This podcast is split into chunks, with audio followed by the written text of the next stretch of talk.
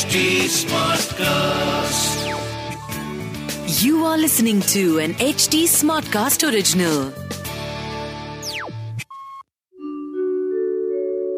आप सुन रहे हैं विवेकानंद की वाणी सुनिए स्वामी विवेकानंद के अनमोल विचार और जानिए जीवन को एक नए दृष्टिकोण से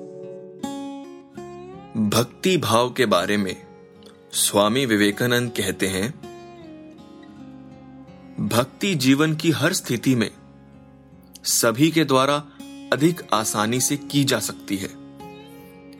भक्ति का उपयोग किसी भी इच्छा को पूरा करने के लिए किया नहीं जा सकता, बल्कि स्वयं सभी इच्छाओं की जाँच करने जैसा है।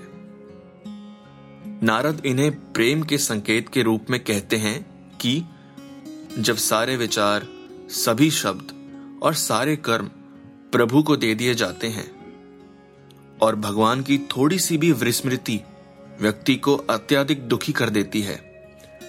तभी प्रभु से प्यार शुरू होता है।